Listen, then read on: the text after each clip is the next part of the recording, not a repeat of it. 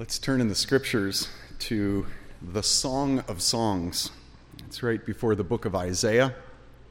I'm going to start way back, and uh, going to seem like maybe a strange place, but I really need to uh, uh, begin back here. Biblically speaking, churches don't need names. Uh, there's the church in Ephesus and the church in Corinth. We could be the church on Burns Road. But 25 years ago, our congregation determined that we would refer to ourselves as Tri County Bible Church. Of course, Tri County is our region. We're tucked here in this eastern corner of Lake County, just a few miles from Ashtabula County to the east, and just a few miles from Geauga County to the south. We called ourselves Tri County because of our region, but we also chose one more term, and that was we're Tri County Bible Church. We chose that single term Bible because we believe it conveyed very accurately to our community what is central in our gatherings, central in our fellowship. If you come to a gathering of Tri County, you're going to read the Bible, sing the Bible, pray the Bible, experience the Bible's teaching. We hope that our name represents truth in advertising. If you walk into our, fir- uh, our church for the first time, we hope that you leave saying, Wow, these people love the Bible. These people take the Bible seriously. We hope you leave saying, I understand more of the Bible.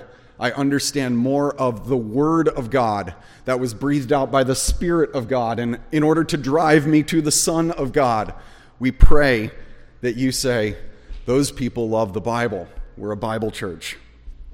I begin with that short introduction to explain why we're studying today's passage. Today's passage is Song of Songs 4, verses 1 through 9, and 5 2 through 7 13. It's a big section that we're overviewing largely the second half of it. The section of Scripture that we study today is often considered one of the most uncomfortable in the Bible. It's the section of Scripture that makes adults blush and little kids laugh. And some break out their highlighters and start coloring all over the pages, saying, Did you know that those words were in the Bible? The Song of Songs is a collection of love poems. It was originally intended basically to be used in sort of like a reader's theater type session. The two main speakers are a husband and wife. And it's clear throughout that they're married because they remember their marriage, they reflect on their vows, they insist that singles not awaken the passions that they're enjoying, things like this. The poems that this married couple remembers focus on their relationship, it focuses on significant events in their lives, it focuses on their vows, it focuses on their fears. And the poems focus on their intimacy. As I've told you in weeks past, I think that these poems were collected and edited into a single volume by Israel's King Solomon, who reigned in Israel about a thousand years before Jesus. The first verse indicates that this is the Song of Songs, which is Solomon's. The simplest reading of that is that this is Solomon's greatest song. Other parts of the Old Testament say he wrote over a thousand songs. This is his Song of Songs. I'm also compelled by the historical case that Solomon composed this book at the end of his life, uh, probably along with Ecclesiastes, as a repentant reflection on how he had so horribly abused God's good gift of marriage. So today is the third of four messages in the Song of Songs. I've simply titled it The Beauty. The previous two messages were titled The Fire and The Wedding, and with every message, we're moving closer toward the center. In that last message, two weeks ago on the wedding, we focused on the song, chapter 2 8 through chapter 3, verse 11. And I want to quickly review what we saw in that portion. At the end of chapter 2, the bride remembered her groom's invitation to awaken her affection because the season was right. She said, Come away. And then she remembered his words, Come away with me, in chapter 2, verse 10. Later on, she beautifully expressed her delight in their commitment, in their mutual commitment. In chapter 2, verse 16, she says, My beloved is mine, and I am his. Two weeks ago, I also pointed out that those two features were powerfully mirrored in chapter 7. And I have tried to point out every time I've taught, just building up the case again, I've tried to point out every time that I've taught that this whole collection of poems is mirrored at chapter 5, basically, verse 1, is where you start seeing the reflection of everything that's been said in the first four chapters. It's a big chiasm, it's a big, beautiful mirror. It's profound, and we're going to see more of that today. Lord willing, we will get to the very center of the book next week. But after remembering the invitation at the end of chapter 2, the beginning of chapter 3, the bride remembers a nightmare. She remembers a nightmare that she had about losing her husband and then eventually finding him again and embracing him. And in the middle of their embrace, she abruptly stops the recounting of her nightmare and she looks out at all the singles who are listening in and she says, I adjure you, O daughters of Jerusalem, by the gazelles or the does of the field, a phrase that in Hebrew rhymes with by the Lord God the Almighty. In view of the beauty of the way God's created and in view of God Himself, she says, I command you, do not awaken or stir up love until the time is right. Of course, throughout the book, Solomon is emphasizing that this fire of romantic love is designed for the fireplace of lifelong exclusive commitment. So she has a nightmare, and that nightmare ends with, I adjure you, O daughters of Jerusalem. Well, in the second half of chapter 3, she approaches her groom. This is the remembrance of the grand pomp and circumstance of their wedding. And the, the last image we get, after we get the image of the bride coming along on this carriage with 60 experienced swordsmen around her, she approaches her king, Solomon, who's standing on the day of his wedding with the gladness of heart. She's approaching her beaming groom. It's where chapter 3 ends. Remarkable. Solomon's unforgettable joy on that day. As we approach the scriptures for today, I want you to know that the passages that we're going to go through, I'm going to go through very briefly and I'm going to go through discreetly. I am very aware of the diversity of our congregation, the fact that we have adults and children we have men and women, we have singles and marrieds, we have couples whose marriages are on a spectrum from very satisfying to struggling very much. And we also have Christians and non Christians. I'm aware that I'm pastoring an entire congregation of, of diverse individuals. And I want you to know that I'm going to be careful with the passage, but I also want you to know, I said it in the first message, this is God's word, and it is crucial for all of us to receive its instruction and to be shaped by its truth, right? The first portion of Scripture that we look at today is chapter 4, verses 1 through 9. And if you're looking at the ESV, the title in the ESV, which is not inspired, but in this case is a very helpful summary, says Solomon is admiring his bride's beauty. That's what's going on. Coming after the wedding ceremony in chapter 3, this description in chapter 4 may, many interpreters say it does, it may recall the honeymoon. Interestingly, what, what happens here in the first nine verses of chapter 4 is an ancient love poem. It's actually a poem that would be called in the Middle East a washf. We don't have the letter S that they have in the Middle East, so it's a shf. It's W A S F, washf. It's the type of poem in which a lover describes his or her lover's body in great detail. And in this song, the Song of Songs, there are four of these poems throughout. It's helpful to point out that these descriptions are erotic, but they are not explicit, they are suggestive. As I said, it's the first of four of these types of poems. And in this one, in chapter 4, Solomon praises his wife's body from her head down to her torso. You see her head referred to in verse 1, and her torso referred to in verses 5 and 6. But if you notice the bookends, verse 1 and verse 7, Solomon says, and this is his main point You are beautiful, my love. Behold, you're beautiful.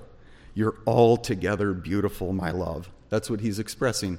He is saying over and over and over and over, I admire your beauty. The main idea here, of course, is a husband is verbally and poetically praising his wife's beauty in detail. That's what's going on. Now, what I want to do right now, again, I'm just overviewing it for the most part, is point out what happens on the other side of the center of the book there are three mirroring descriptions. The bride, again, in chapter 5, verses 2 to 8, recalls a nightmare. She can't find him. And the nightmare again ends with her looking out at the daughters of Jerusalem and saying, I adjure you. And then the chorus begs her to describe what she loves about her groom.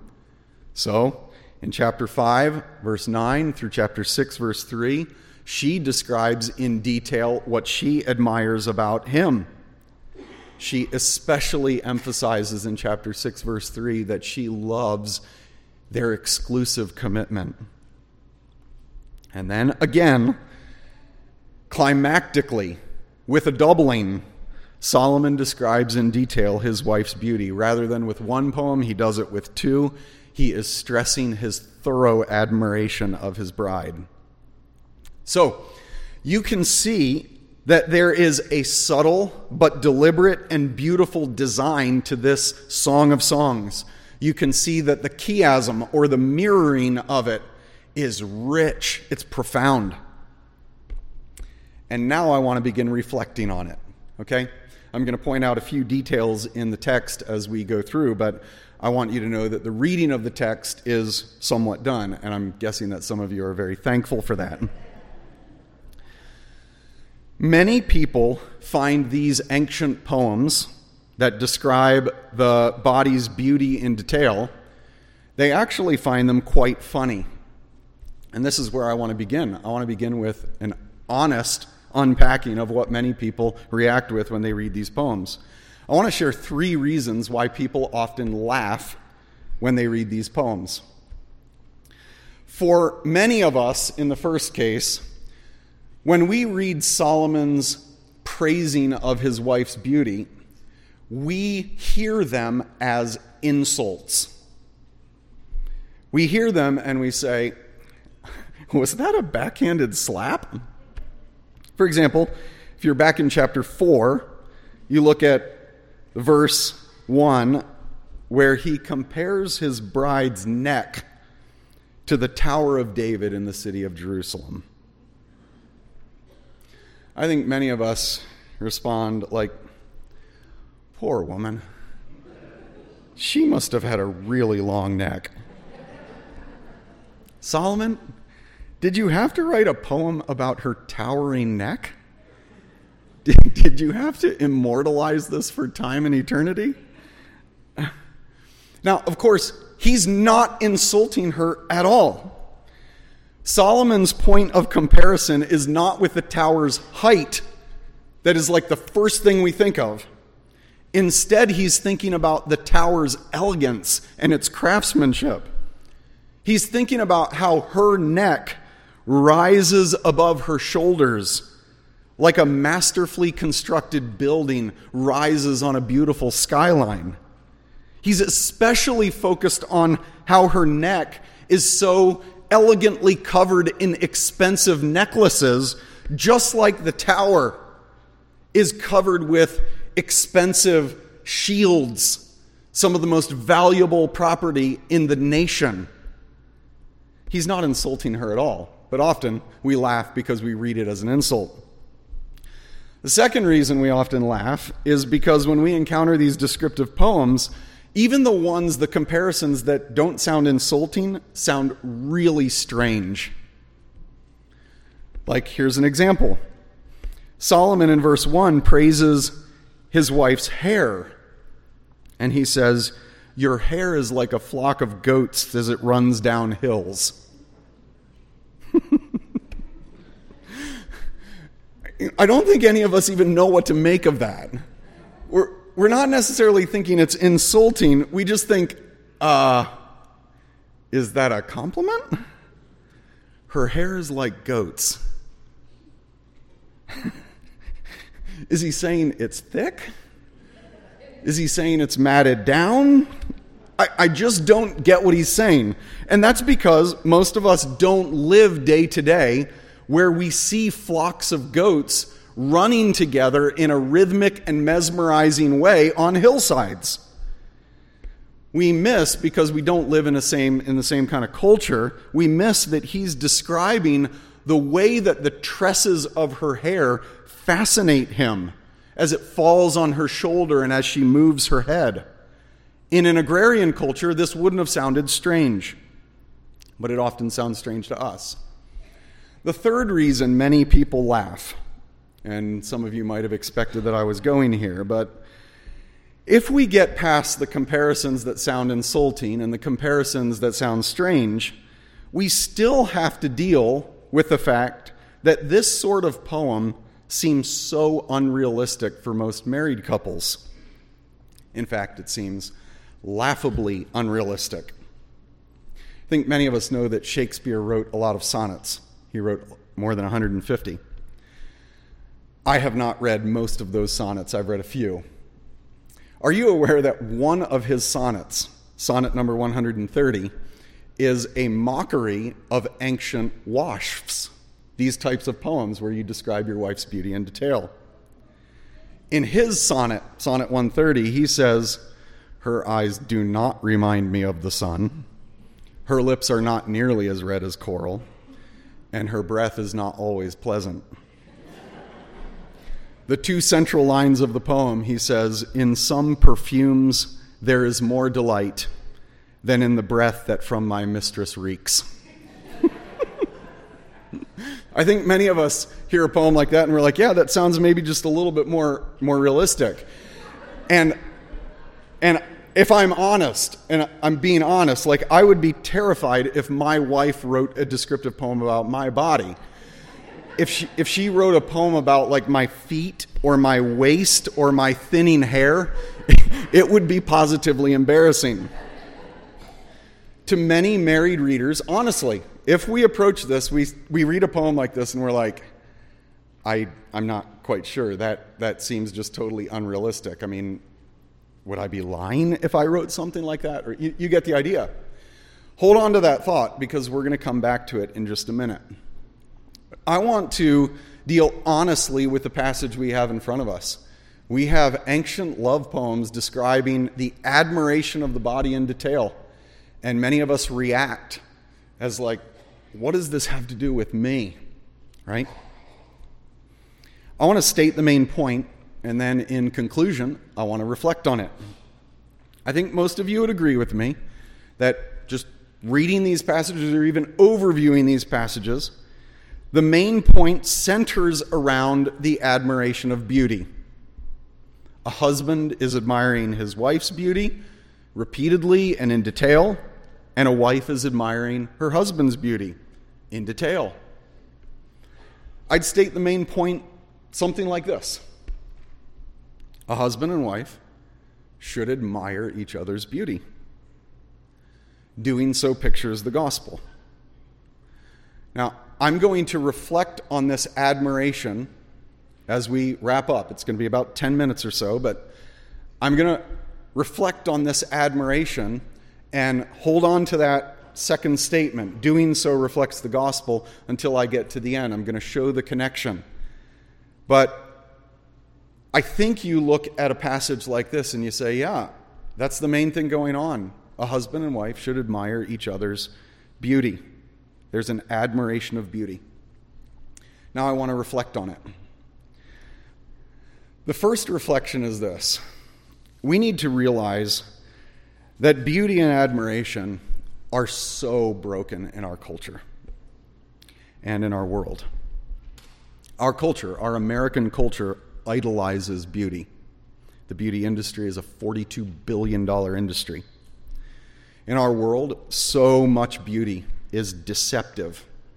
So much of it is enhanced with Photoshop, and so much beauty is skin deep. That is, it's beautiful on the outside, but it masks an evil character. Not only that, but we have twisted senses of beauty. The fall has affected what we are attracted to. So we live in a culture, and we ourselves have often called things to be beautiful that are not beautiful. And in our world, beauty is always temporary. Flowers wilt, paintings crack, and humans die. It's interesting, but if you read Solomon's final chapter in Ecclesiastes, he gives another very detailed description of the human body, including the hair and the eyes and the legs and so forth. And it is not flattering at all. It's both funny in its description of old age and it's very sobering as he's telling the young people in his kingdom to remember God in the days of their youth. Beauty is deceptive, beauty is, is temporary, our, our sense of beauty is twisted. The final chapter of Proverbs, Solomon recorded a poem that said very wisely, Beauty is empty. Beauty is empty. We have to realize that we live in a world and in a culture that has a twisted view of beauty. Second reflection on this theme of admiring beauty is you need to know that being embodied is a good thing.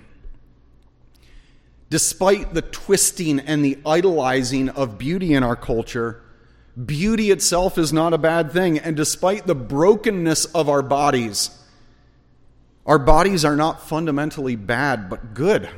God created humans to be embodied beings, and He declared us to be very good being a human, having a body is a good thing. A helpful author named Nancy Pearcey recently wrote a book called Love Thy Body. It's an excellent book. I'd highly recommend it in our culture that is so confused on issues of gender and sexuality. She explains that the Bible's view of the body has been radically countercultural for thousands of years. Most other religions, as she explains, teach that the goal of salvation is to escape from the material world. Because this material world, this creation, is inherently evil.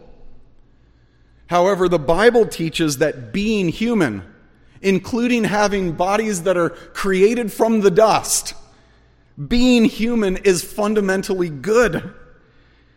And the goal of salvation is not escaping the body it's the resurrection of our body, it's the redemption of our body, along with the redemption of all creation. And Pearcey points out that the most revolutionary claim of the entire Bible is the incarnation. The fact that God, the Most High God, she says, himself entered into the realm of matter and he took on a physical body. It's wonderful. She says, This was Christianity's greatest scandal. It's why the apostles repeatedly stressed Christ's body, that in him all the fullness of deity lives in bodily form, that he bore our sins in his body on the cross. She goes on to say, John even says that the crucial test of whether you're a true believer or not is to affirm that Jesus has come in the flesh. Pearcey concludes Christ's taking on of human nature was not some temporary expedient to be left behind when he finished the work of salvation. His human nature is forever connected to his divine nature. Jesus, we will forever worship as the man, the human, God become man we do ourselves disservice. We disrespect ourselves and our fellow humans when we somehow think that this body is inherently bad. That's not the message of the Bible. It's not the message of the gospel. The gospel message, of course, is that Jesus is God become human. And I don't want to assume for a second that all of us get this. Jesus is God become human. Jesus of Nazareth is God in flesh.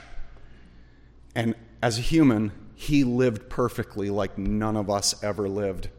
And then he willingly chose to die in the place of guilty humans, bearing our punishment, so that if you would take refuge in him, you would be forever protected from the wrath of God. If you have not turned from being your own authority, I urge you to repent, do an about face in your life, and say, Jesus, I have lived as my own authority, but you died for me. You rose again. You are coming again. Jesus, I want to follow you. I submit my life to you. I call on you. Save me. Be my Lord. Be my shepherd. The King will save you, he will hear your call. The third point of reflection is recognize the ultimate purpose of your body. The ultimate purpose of your body is to glorify God. Humans were made to mirror what God is like throughout creation. We were made to use our minds and our bodies, our eyes and our hands and our feet, our breath. We were made to use everything about us to engage in work that reflects God and loves and blesses others. We are given life in our bodies to glorify God. In other words, we are not given bodies to wow other people. We are not given bodies in order to please ourselves and get as much pleasure as we possibly can. We are given bodies in order to glorify God. Paul wrote to the church at Corinth very powerfully the body is not meant for sexual immorality but for the Lord, and the Lord for the body. I just step back from this. Just say, when you step back from human life, what it means to be a human being, do you get this sense that I was made to reflect God? I was made to work in ways that show that God is a God of order and beauty and love and what it means to be human, the way God originally designed it, is that I was designed to live according to God's design for me, under His authority. And His Spirit was designed from the very beginning of creation. His Spirit was designed to fuel, motivate, energize everything I do. God wanted every single human being to mirror Him, to be fueled by Him to show what he's like throughout creation. Being a human is an amazing thing from a biblical perspective. The body is not meant for sexual immorality, but for the Lord, and the Lord for the body. Is that your concept of yourself? I want to speak directly to Lizzie. And where is Allie? Up there.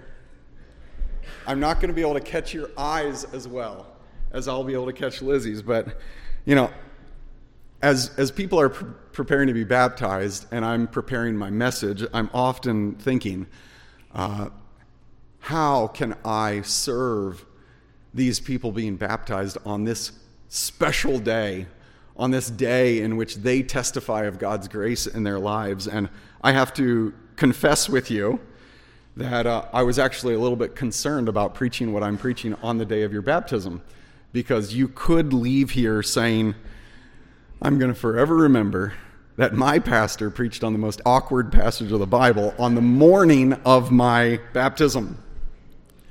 And instead, I honestly pray that you will forever remember this message on the body. Scripture says you are not your own. You are bought with a price. Therefore, glorify God in your body. You were bought with the precious blood of Jesus. You are not your own. You belong to Him.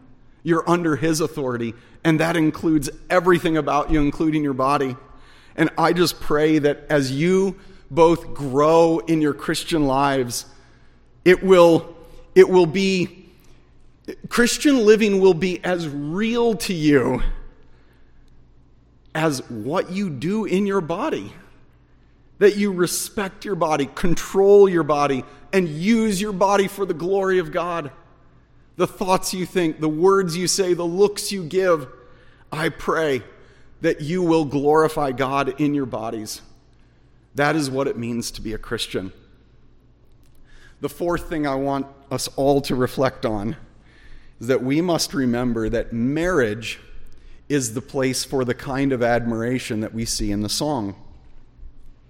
These poems of admiration over the body take place within marriage. This couple has committed themselves exclusively to each other. Based on this reflection, I want to first address singles in our congregation. If you are not married, you do not have a right from God and an authorization from God to go down this sort of admiration in your mind. Immorality is immoral because it unites two people who are not united through covenant promises. That's what makes it immoral. The two are becoming one when the two are not one. It's what makes pornography so demeaning. Pornography uses people, it divorces admiration from commitment, it divorces admiration from relationship. If you're living immorally, I urge you this morning. The Bible calls you to repent. There is forgiveness with true repentance. There is no forgiveness apart from repentance. And I want to address believers who are married. Of course, everything I said there applies to them, and I hope singles are listening about the responsibilities of marriage. Those who are married, I say you have a responsibility to admire your spouse. Husband, does your wife know that you admire her more than other women? Wife, does your husband know that you admire him more than other men? This is where I return to that subject of idealism. How could I ever praise my, my, my wife or my husband as, as flawlessly as, as the song does? I'll just speak it very personally. Hannah doesn't admire me because she holds up a picture of me next to 50 other guys, and she says, hands down, he's got the best features. Honestly, she doesn't.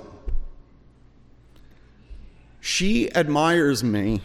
This is so deeply humbling because she has committed herself to me. And because on our wedding day, she said, My affections are going to be for you and you alone. And the admiration conveys the commitment. Admiration of beauty is a choice, it's a commitment. We live in a culture that just thinks, I saw something beautiful. What else could I do but just be hooked? When the Bible views us as determining to admire those things that are truly beautiful. Married couples, if you have made the commitment to belong to one another, body and soul, then follow through in verbalizing your admiration repeatedly and in detail. Fifth and finally, long for the day when you see and admire the beauty which every admiring couple faintly previews. I just want to suggest this. Do you know that the final book of the Bible, Revelation, opens in chapter 1 with a marvelous, detailed description of Jesus? His clothing is described, His hair is described, his eyes are described, his feet are described, his voice is described. It honestly sounds a little bit like this kind of a poem. And the same book, Revelation, ends in chapter 21 with these words Come, let me show you the bride, the wife of the Lamb. And there's more than 20 verses of description of this bride's beauty. Now, I need to clearly say, those are not erotic sexual descriptions like they are in the song, but they are the thing to which the temporary admiration within every marriage is designed to point. That's why the language of groom and bride is used in Revelation, because that's the ultimate reality to which my marriage is intended to point. Every bride who faithfully admires her groom is intended to faintly point ahead to that great reality that Christ's people are going to be forever satisfied in his glorious presence when we finally see him the longings of our hearts will be satisfied. And every groom who faithfully admires his bride faithfully points ahead, faintly points ahead to the Savior who chose to delight in the church and chose to give his life up for us. Husband and wife, when you choose to admire your spouse, you glorify God you faintly point ahead to a much greater ultimate reality. Singles, when you choose to reserve this sort of admiration for the covenant of marriage, you're wise and you glorify God. And Christians, I speak to all of us, whether we are married or not, do you know that our lives are going to end like the Bible ends? in the fullness of overwhelming beauty. Such beauty that we can't even put it into words. Let's pray. Oh God, I pray that you would help us, young and old, single and married, men and women, to be shaped by your word. Oh, God, I pray that non Christians here, those who have not committed their lives to Jesus, would be drawn to Him today, recognizing that they exist for Him and that everything in life is created by Him and for Him. God, I pray that they would humble themselves, repent, and turn to Jesus. I pray for every Christian here that we would receive this instruction and be wise. Show, Lord, that there is power in your word to form up our lives into the image of Jesus so that we would be unselfish, respectful, controlled, patient, like Jesus demands. For his glory and our good, I pray. Amen. Amen.